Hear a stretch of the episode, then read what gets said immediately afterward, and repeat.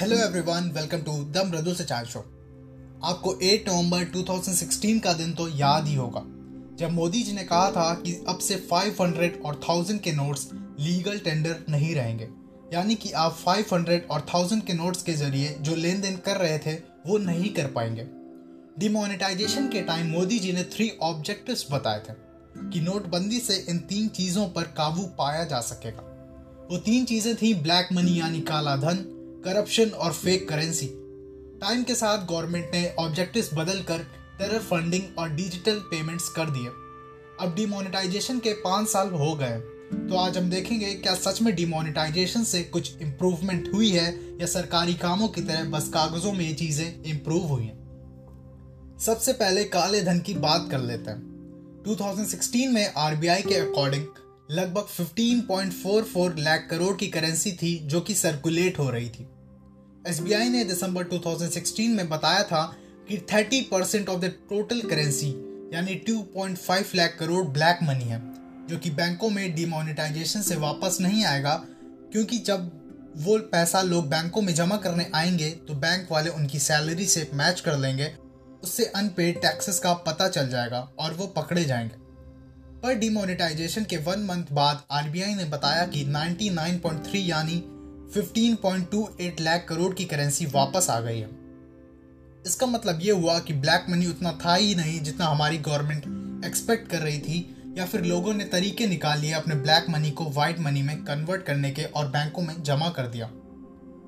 पंद्रह पॉइंट चौवालीस लाख करोड़ में से पंद्रह पॉइंट अट्ठाईस लाख करोड़ वापस बैंकों में जमा हुआ, तो बचे हुए सोलह हज़ार करोड़ को लोग ब्लैक मनी मानते हैं, पर ऐसा नहीं है क्योंकि इंडियन गवर्नमेंट का काफ़ी पैसा नेपाल और भूटान में है जो कि वापस नहीं आया। इंडियन टेम्पल्स में ओल्ड करेंसी जमा थी जिसको इंडियन गवर्नमेंट ने लेने से मना कर दिया। कई एनआरआई और पुअर्स भी थे जो कि अपना पैसा जमा नहीं कर पाए थे विद इन द टाइम जो कि गवर्नमेंट ने ओल्ड करेंसी को बैंकों में जमा करने के लिए दिया था। Indian government zero point one percent भी ब्लैक मनी वापस नहीं जमा कर पाई। आंकड़े बताते हैं कि डिमोनेटाइजेशन से काले धन पर कुछ खासा असर नहीं आया है, पर दूसरी तरफ हमारी गवर्नमेंट बोलती आ रही है कि इससे ब्लैक मनी में कमी आई है। आप इस पर क्या सोचते हैं कमेंट बॉक्स में ज़रूर बताएं। अब बात करते हैं करप्शन की।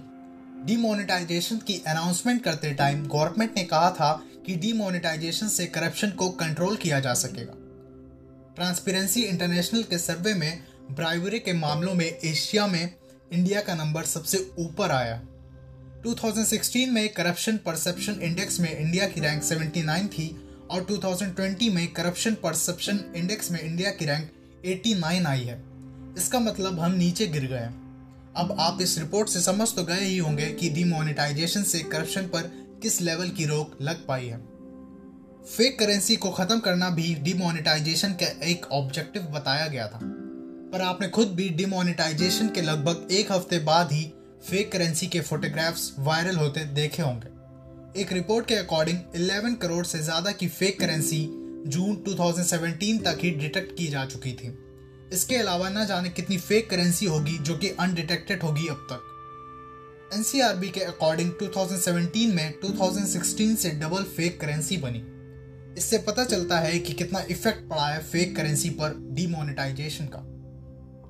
मोदी जी ने जो तीन ऑब्जेक्टिव्स बताए थे डिमोनेटाइजेशन के, जब उन पर कुछ खास असर नहीं दिखा तो गवर्नमेंट ने ऑब्जेक्टिव्स ही बदल डाले।